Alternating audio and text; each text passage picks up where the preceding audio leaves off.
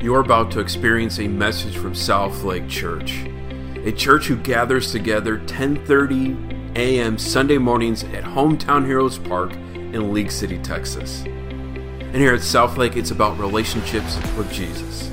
And we do this as we engage, grow, and share Jesus in our community relationships. Make sure to hit subscribe on your favorite podcast player. Stay up to date with all that's happening here at South Lake again, I am Pastor Rob Bailey from South Lake Church, and today we're going to be talking about spiritual disciplines and the discipline of worship. Now, here at South Lake, we've been talking about different ways of how we do discipline. We started off talking about what does it mean to be devoted, to study and devote in God's Word. And it takes time to be in Scripture. To know who He really is, is to read His message. And we do such a thing. It's amazing how we get to know who He is, but a reminder that He loves you and me. Last week we talked about how we are prayer and fasting. See, it's great that we get to read about how God loves us, but it's also wonderful when we get to spend time in prayer, letting Him know, hear our heart and our mind, uh, how we do love Him. And then when we have needs, we can come to Him and share it with Him. Now we also do fasting. This is a way that doesn't mean that what we pray about, what we say comes true or makes God loves us more, but fasting helps focus our hearts and our minds back on who He is. And this is the joy when we all come together to do it. And in fact, this past Thursday and Friday, that's exactly what South Lake did. We had a prayer and fasting event where people were sharing, updating how their different fasts were going. And again, we could have done this for an hour, four, 12, day. Some people try to do 36 hours. But again, this is a way of not just giving up food, but something that really pulls to your heart and say, you know what? I'm going to focus on God, my Father, who loves me, cares about me. Well, today we're talking about worship. It's important to share that worship is a spiritual discipline. So, everybody who's watching right now, you're part of that discipline as we speak. We live in a world full of chaos right now. I talked last week how our worship can a lot of times, or we say in our world, have a lot of disruptions. I don't know about you, but the amount of the disruptions that have happened this past week feels like a lot of chaos that's going on. And when the world gets chaotic and crazy, it's easy to lose what we're supposed to be focusing on our Heavenly Father. And that's why we need disciplines to pull this back together, or else we'll just be reactive. So then, how do we proactive? We uh, demonstrate spiritual disciplines in our lives to help us focus on our Lord. So, again, today we're talking about worship. Now, it's weird talking about worship when, yeah, we're not in a church right now. We're not in Hometown Heroes. We're all separated from one another. But here's the thing worship doesn't just happen in a building, it happens where two or three are gathered. And everybody who's posting right now on Facebook, who's sharing where you're at, we're all in worship together as God's people. This is what it means. But I need to call something out. So if you have the YouVersion app and have been following along, you'll see I got some notes there. The first one is what does worship actually mean? It means a regard with great or extravagant respect, honor, or devotion. Actually, the first definition includes a deity, but the second one doesn't. And the reason why I chose this one is because you know what? There's a lot of things in our lives that we show respect, honor, or devotion to, not just to a deity. Think about that for a second. How much in our life do we spend time worshiping other things? We're all worshiping here together as one, no, as one family, multiple homes and locations right now. Uh, I know there's some people who have sent pictures in of worshiping within with their family together. Got a question. If it wasn't for the issues that we were dealing with here, would you still be in worship right now? Would you be around your family? Or would you be at a recital? Maybe a competition? I know there's soccer games going on, maybe an AAU basketball tournament and traveling. See, there's a lot of things in our lives that uh, ask for our respect, our honor, and especially our devotion. And when we start helping, especially with our kids, with all the things they got going on, it's easy to forget the one person we're supposed to be worshiping our God, the one who made us, loves us, died for us, and lives for us. So as we're worshiping here together, I just hope you just take a moment to really take a deep breath and enjoy the moment that guess what? Here we are as families, as households, taking time to be in worship.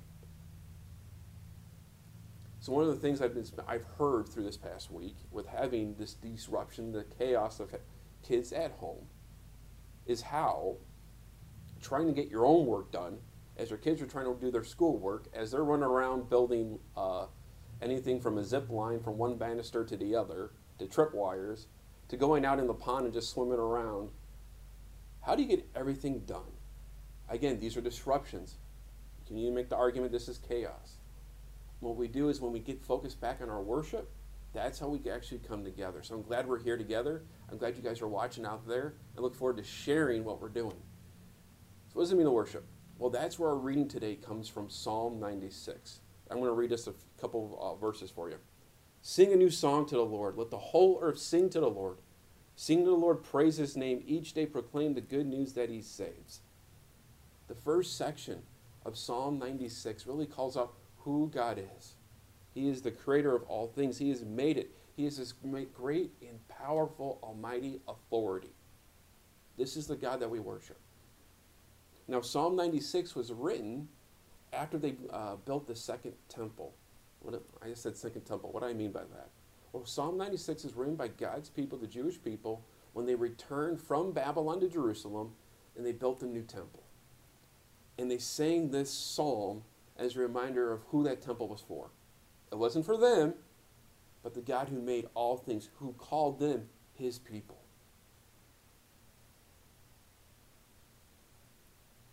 That's the point of worship, and they understood that when they built the temple. But if we keep reading, this is what it says about this God. This God is the great is the Lord. He is most worthy of praise. He is to be feared above all gods. The gods of other nations are mere idols, but the Lord made the heavens. Honor and majesty surround him, strength and beauty fills his sanctuary. Again, as we worship, as we give honor, respect, devotion, this is the God who we're talking about, a God above all things.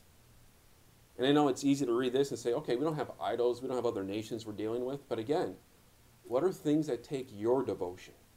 What are things that ask for your honor, your respect? Because I can tell you a lot of those are idols in your life. For many, I can call it out right now, is the idol of money. As we're watching the stock market do all kinds of like a roller coaster, except the drop hasn't finished and it's still going. But if God is above all things, is he if he is the true authority, then it's going to be okay. Our hearts, our minds need to be focused not on what, what's going on on the TV, but what he is doing for all the world. Again, I mentioned our children and how it's easy for kids to take up our time all over. Again, we can actually worship our kids. They can become an idol. I know it's great to make sure we love them and care for them, but what happens when they move off to college and it's just you and your spouse and you have to learn how to live again without your kids? Hmm. Or maybe that person you really worship is somebody you really care about and you love, that you spend time with. Here's the thing all of us disappoint each other. We are broken, broken and hurted, hurting people. And if that's who you worship, if that's who you devote all your things to, you're going to fall flat. You're going to lose out on the most beautiful relationship of the world ever, which is our God in heaven. I know this sounds like a warning I'm sharing with you, but we're about to read why is this so important to worship God? O nations of the world, recognize the Lord, recognize the Lord in his glorious, glorious and strong. Give to the Lord the glory he deserves. Bring offering, come to the courts. Worship the Lord, how splendor. Let the earth tremble before him. Tell all the nations, the Lord reigns. The world stands firm and cannot be shaken. He will judge all peoples fairly. See, the psalmist is reminding us that this God that we have, that we, that we love, have a relationship with, we need to share it. Now, a great way to share it is right now with Facebook. You can hit, there's a little button right there in the corner, right? About right over here, here that says share. You can create watch parties. But it's not just about on Facebook, but people in your lives. How do you share your faith with others?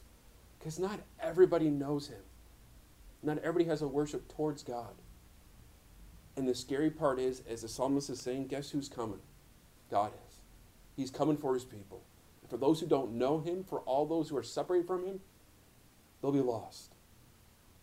It's our duty, our job as Southlake, as we engage, grow, and share Jesus in our community relationships, to help others experience this relationship.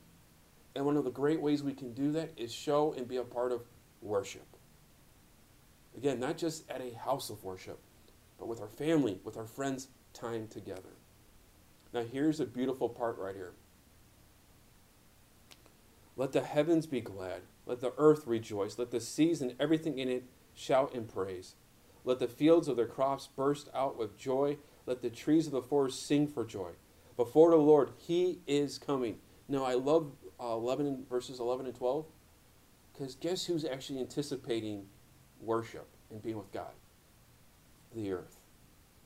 The earth is excited that it, her creator is coming back to be with us in relationship with us. This right here this week, as I've been reading through this, reminds me of Romans chapter 8. A lot of people have been asking, you know, let's ask the question is this the end times right now? There's locusts, there's famine, there's all these things happening across the world. What's happening? If you go to Romans chapter 8, it actually reminds us what's happening there. So, again, if you're watching YouVersion or have it on your app, you can follow along. I'm just going to read the couple verses that I'm talking about right here. So, it says here in Romans chapter 8 that the world is groaning like having birth pains.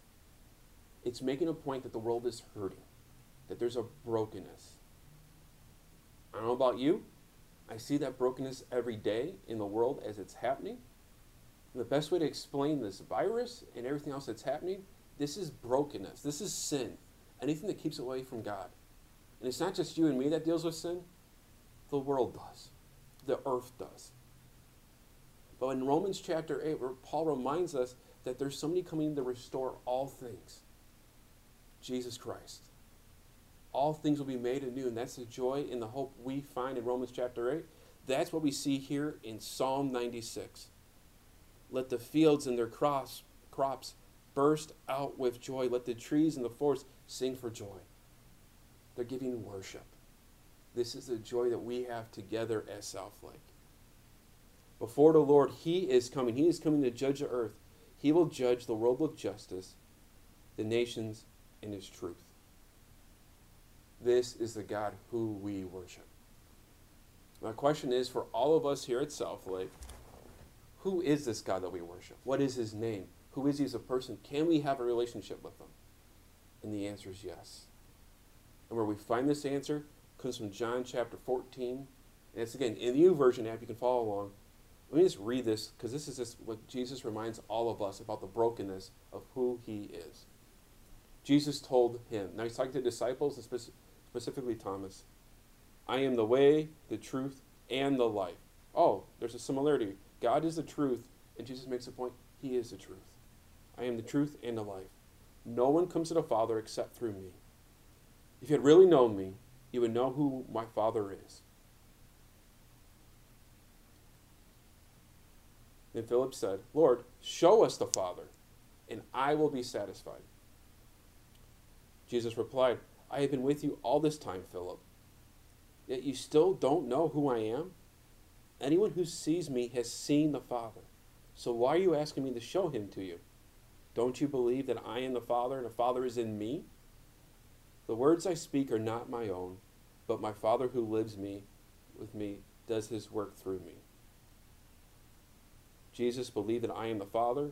Just believe that I am the Father and the Father is in me, or at least believe because the work that you have seen me do. I tell you the truth.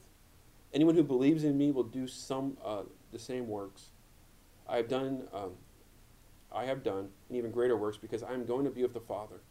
You can ask for anything in my name, and I will do it, so that the Son can be in glory to the Father. Yes, ask me anything in my name, I will do it. Jesus is letting the disciples know on the night in which he's betrayed that he's about to leave them, and yet I and the Father are one. Just as in Psalm 96 it talks about giving praise to the Lord who created all things, Jesus makes a point to disciples that they too are seeing that, of that Lord. That He is with them now in Jesus Christ. I don't know about you, that's some good news to hear. There's a Lord above all things, there's a Lord above all that is happening. And Jesus is telling the disciples when they're scared, at a similar time just like us, that I will be with you. Just call on my name. And so when we worship together at Southlake, when we call upon the name of Jesus, that is what we're doing. We are giving devotion to our Lord Jesus Christ, who, they are, who He is calling us to do. So, with that good news, how do we share? it? What do we do with it now? The first thing that we're doing as we're speaking right now. You know what that is? We spend time together. Share the words with one another. If you're with somebody, a couple people right now as you're watching this, let's, eh, myself with my family, share with them the love that you have for who God is, but hear their story. Listen to what's going on with them. The same then goes for those with your friends and your family. It's not about converting people and having them to switch faiths back to who God is. Allow them to see how you worship God. Allow them to see who you are devoted to. And share that. Of course, make time to share on Facebook. Hit that share button. Let people experience this video. By the way, there will be a short ver- version with just the message at the end of this. But here's the cool thing is that this is something we can do together. We are not alone when we share our faith. I know in a world where we're socially distancing, physically distancing, it can be sometimes difficult to realize that we're still one family together. But here's the exciting thing we are. We have a Lord above all things, a Lord that's worth sharing and showing that love to others. For Jesus is the way, the truth, and the life. No one comes to the Father except through him. And I want to tell that and share that with everybody. I don't know about you, that's some good news. In Jesus' name, amen. Thank you for taking time to hear a message from South Lake Church. And as we engage, grow, and share Jesus together, make sure to click subscribe on your favorite player. A way to stay up to date that's all happening here at South Lake Church here in League City, Texas.